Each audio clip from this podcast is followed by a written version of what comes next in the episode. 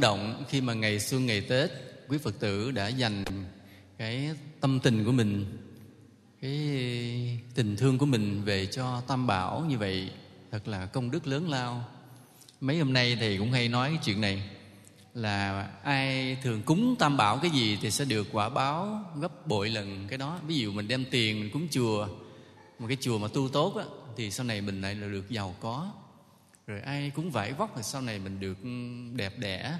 Rồi ai cúng cái lòng kính trọng thì sau này mình dễ có cái quyền chức à, vân vân. Tức là khi ta cúng cái gì vào trong chùa thì ta thường được cái quả báo trở lại. Nhưng với điều kiện là cái chùa đó phải chân tu.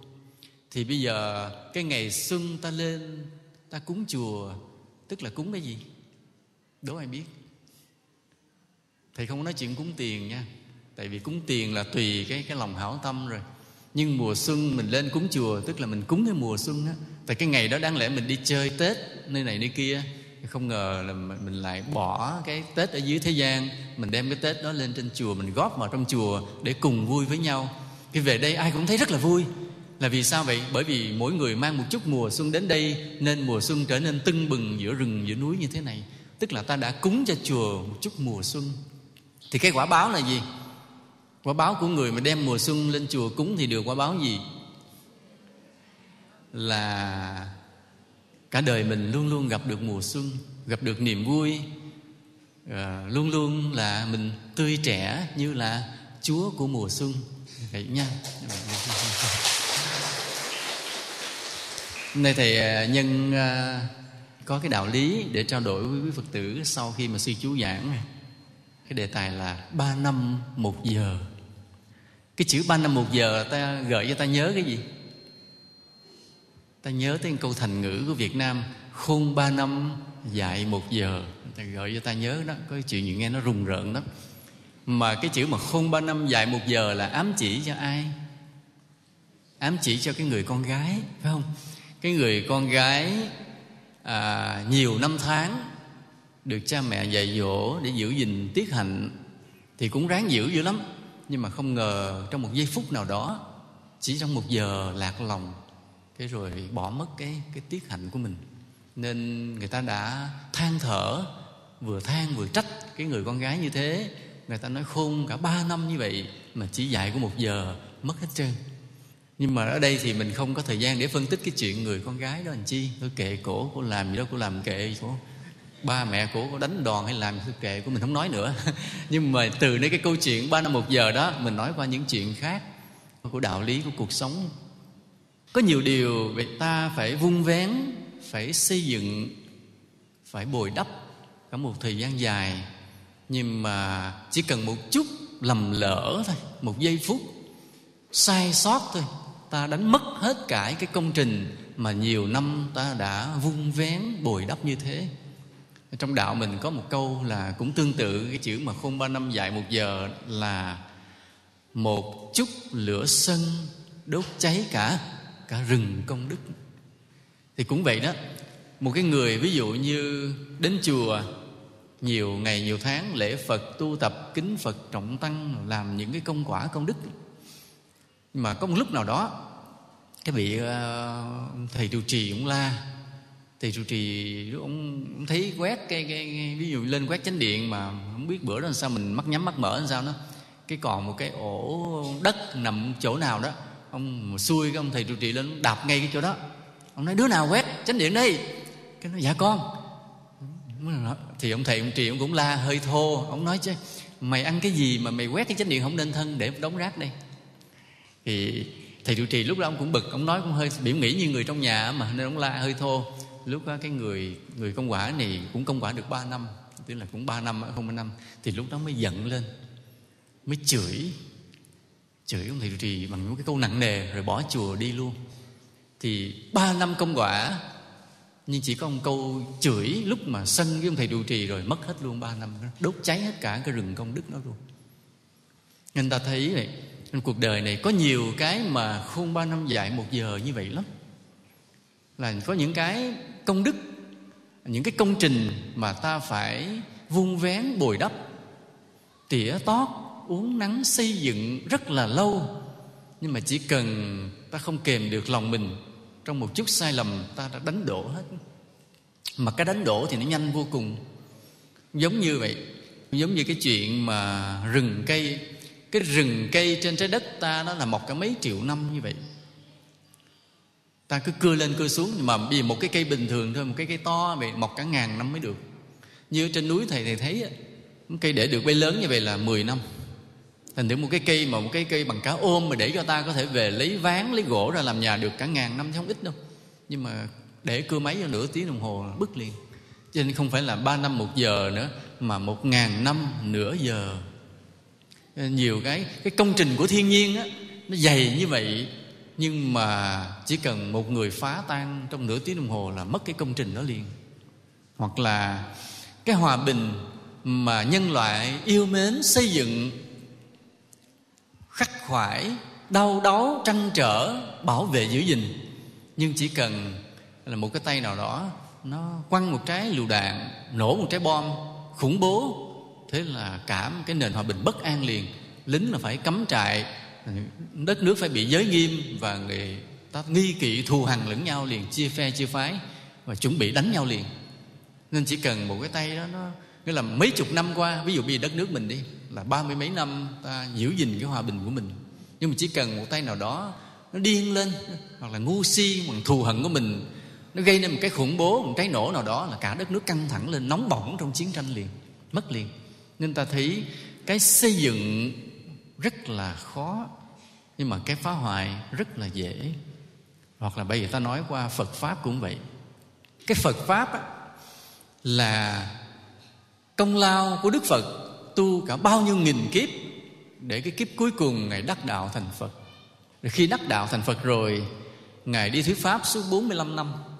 Khi ngài thuyết pháp xong 45 năm nhập niết bàn rồi rất nhiều đời rất nhiều đời đệ tử của ngài nối tiếp nhau những vị thánh đệ tử những vị tôn túc cao vời nối tiếp cái con đường của Đức Phật mà giữ gìn Phật Pháp cho đến ngày hôm nay ngót hơn 2.500 năm. Nhưng mà sao? Nhiều khi chỉ cần một bọn lính một bọn lính của những tôn giáo cực đoan nó vào nó tàn sát một cái đất nước Phật giáo là Phật giáo biến mất liền. Đó là tình trạng mà Ấn Độ, Trung Á đã bị. Đó là những xứ sở Phật giáo. Vậy mà chỉ qua một cuộc chiến tranh trong vài năm, Phật giáo biến mất. Một nền Phật giáo cả mấy ngàn năm, Chỉ cần một cuộc chiến tranh trong vài năm là Phật giáo biến mất. Đó là những cái gì cả mấy ngàn năm Mà chỉ cần lại một vài năm là tiêu hết. Nên ta thấy là Có những cái phải xây dựng rất lâu Mà phá hoại rất dễ, Cũng giống như là truyền thống văn hóa Á Đông của ta vậy.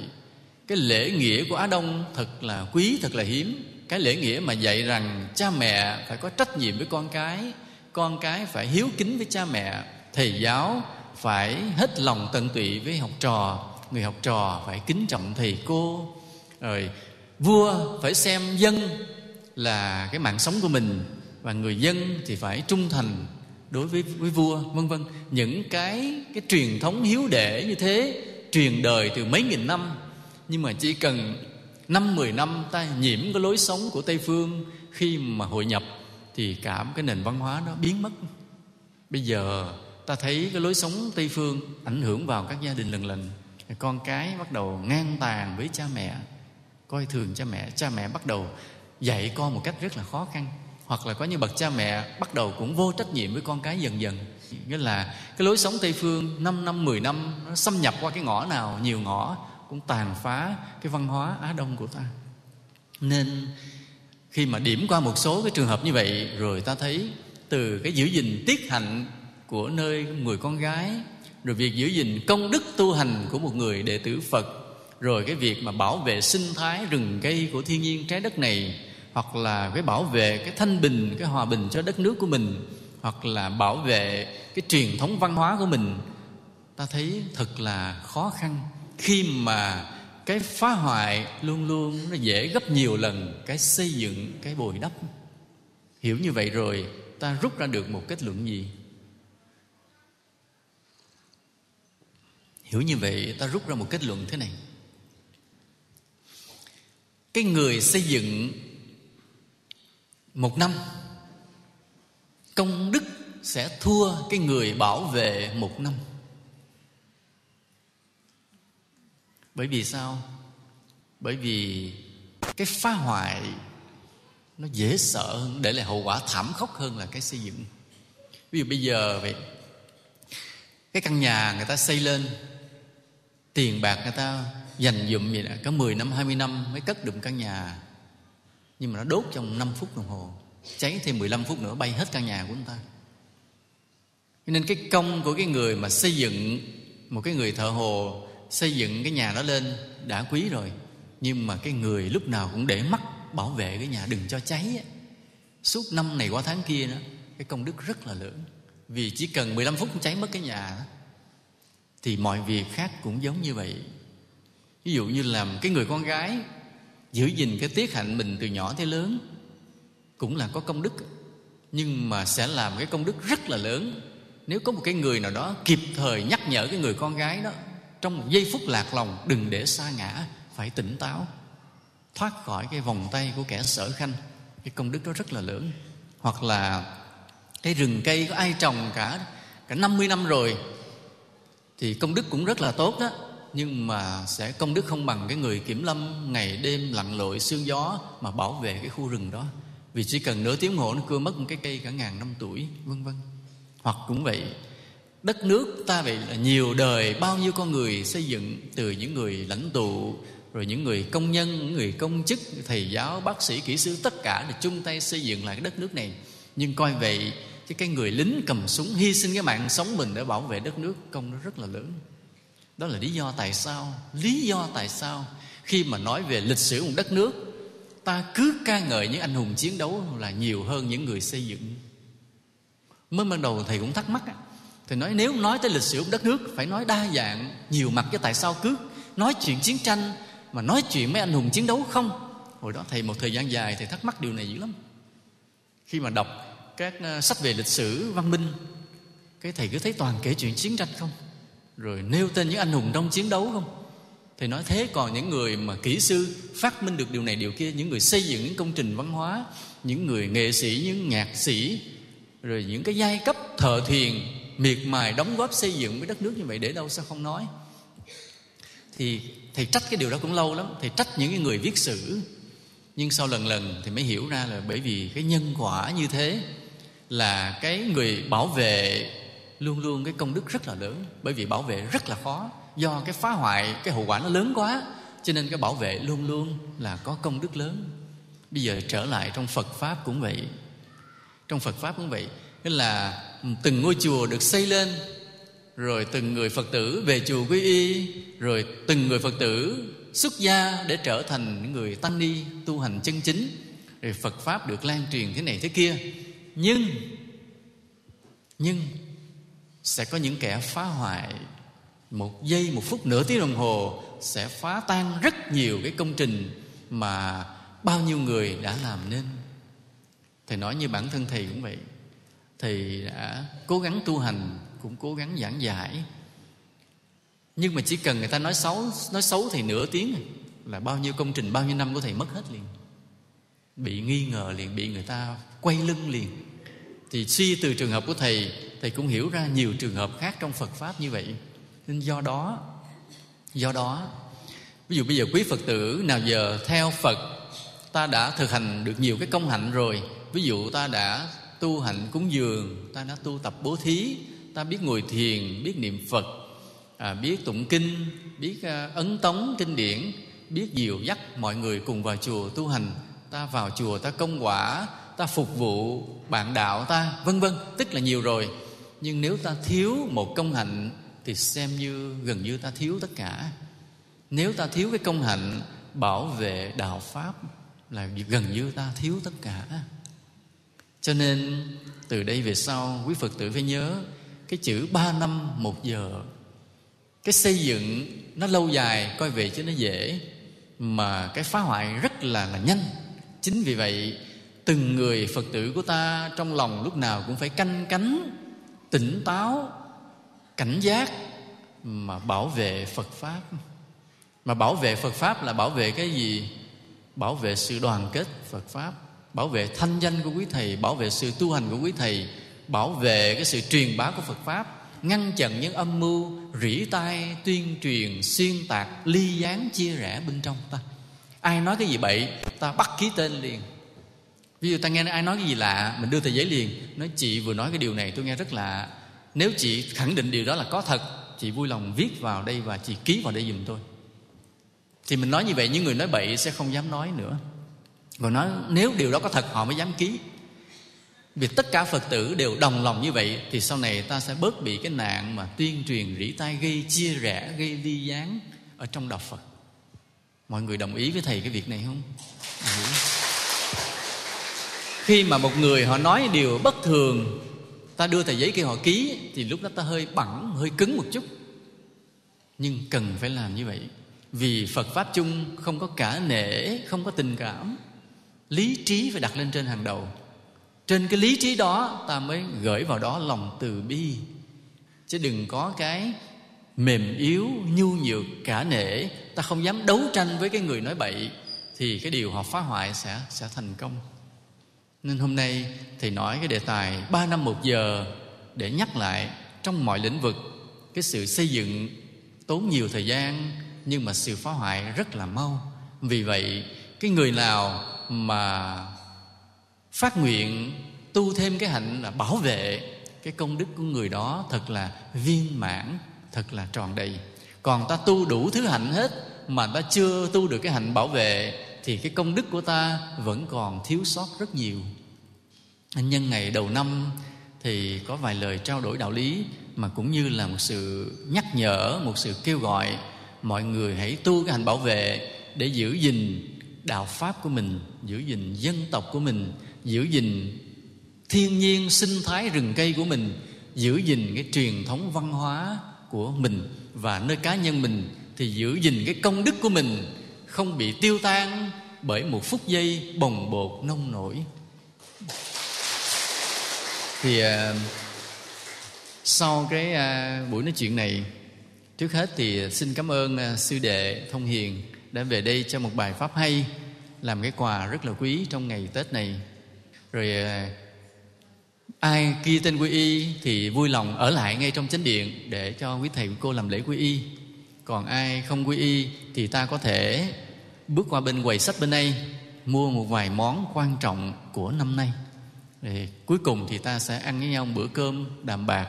Thì nói mua vài món quan trọng có ý nghĩa của năm nay là gì? Năm nay là một năm đặc biệt là vì nhà nước ta đăng cai tổ chức cái đại lễ phật đản quốc tế tại hà nội. Là sau nhiều thế kỷ trôi qua, nhiều tôn giáo phát triển và sau nhiều cuộc chiến tranh bạo lực tan tóc khổ đau, thì liên quốc họ nhận ra một điều thế này.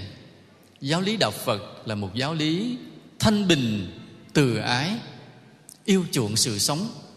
Và cuối cùng, họ đã ra một cái nghị quyết là chọn ngày sinh của đức phật, là ngày biểu trưng cho hòa bình, văn hóa và tôn giáo của thế giới, mà không lấy ngày sinh của một giáo chủ nào khác, chỉ chọn ngày sinh của đức phật để biểu tượng cho hòa bình, tôn giáo và văn hóa của thế giới. Đây là một vinh dự rất lớn cho đạo phật chúng ta. À, vào năm 1999 nghị quyết đó được thông qua bởi Đại hội đồng Liên Hiệp Quốc. Và sang năm kế tiếp là năm 2000 thì chính tại trụ sở của Liên Hợp Quốc ở New York là Liên Hợp Quốc đã tổ chức cái đại lễ Phật đản Vê Giác đầu tiên tại đó với nhiều nước tham dự. Từ đó mỗi năm đều có nước này nước kia đăng cai tổ chức. Có Trung Quốc cũng có làm cái diễn đàn Phật giáo.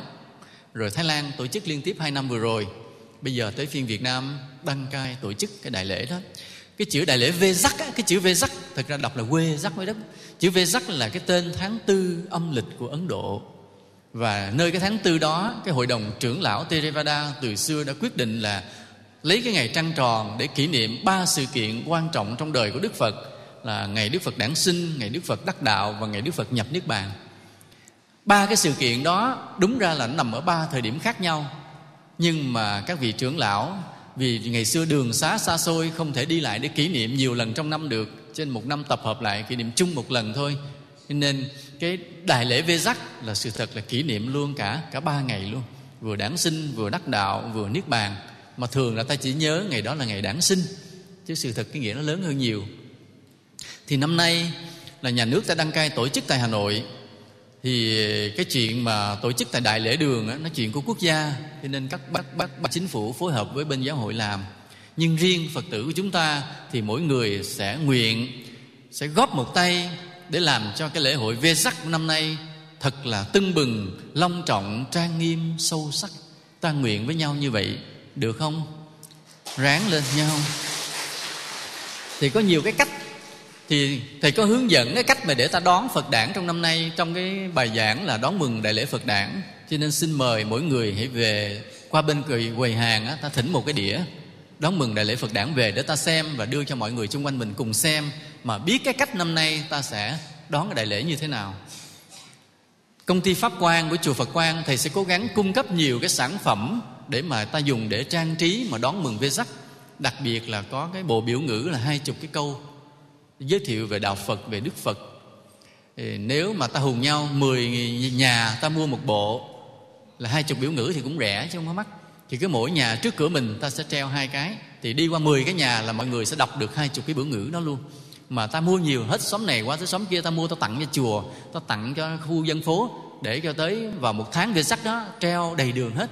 Là cái người khách nước ngoài hoặc là trong nước đi đâu cũng thấy không khí vê sắc, là đức phật, đạo phật được giới thiệu khắp nơi để cho người ta hiểu rằng đã có một đạo phật hòa bình như thế, từ ái như thế, hiện diện trên trái đất này suốt mấy nghìn năm và đã cho con người cái cảm xúc thương yêu vô hạn rồi um, có cái huy hiệu vê sắc cái logo vê sắc ta có thể mua về ta dán trên cái mũ bảo hiểm ta dán trên uh, xe ta dán trên cặp trên áo để nhắc cho mọi người nhớ rằng năm nay có một sự kiện vê sắc như thế. À, và đặc biệt cũng có trùng hợp gì không hiểu thì những ngày mà diễn ra lễ vê sắc năm nay lại cũng trùng với ngày sinh của bác hồ ngày 19 tháng 5 vân vân nó sát nhau như vậy không biết có một cái duyên nợ gì giữa Bác Hồ với đạo Phật hay không thì mình không biết. Nhưng mà ngay cái đầu lần đầu tiên mà Việt Nam ta đăng cai tổ chức đại lễ Phật đản thì cũng trùng ngay cái cái cái giai đoạn của ngày sinh Bác Hồ. Chắc là giữa Bác Hồ với đạo Phật cũng có cái lời thề ước gì đó Bác Hồ. Thì Bác Hồ hay ngồi thiền.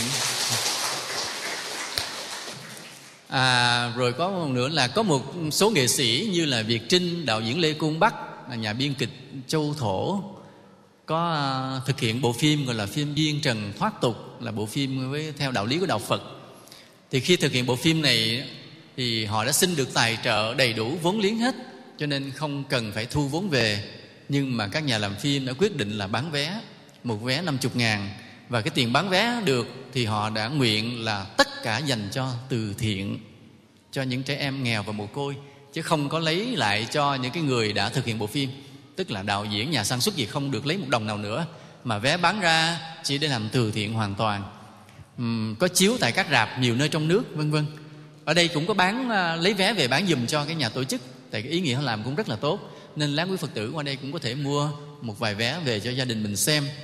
Vé này vé mở mình cầm cái vé rồi mình coi ở rạp nào gần nhà cũng được. Thì mình gọi điện thoại tới mình báo trước người ta thì người ta sẽ à, sẽ sắp chỗ cho mình nên vé này là vé mở nó không có đóng trước như vậy. Cho nên à, mong rằng mọi người chúng ta trong năm nay chúng ta tưng bừng đón chào cái lễ hội vê sắc phật đản quốc tế. Ta sẽ làm nhiều điều nhiều điều. Mà muốn biết làm điều gì thì ta hãy thỉnh cái đĩa đón mừng đại lễ phật đản. Ta hãy mua cái logo vê sắc. Ta hãy mua vé xem phim duyên trần pháp tục. Ta hãy ở lại làm lễ quy y. Ta hãy ở lại ăn bữa cơm trưa. Và ta sẽ ra về với cái lòng thương mến nhau nha. Sang năm lên nữa nam mô bổn sư thích ca mâu ni phật.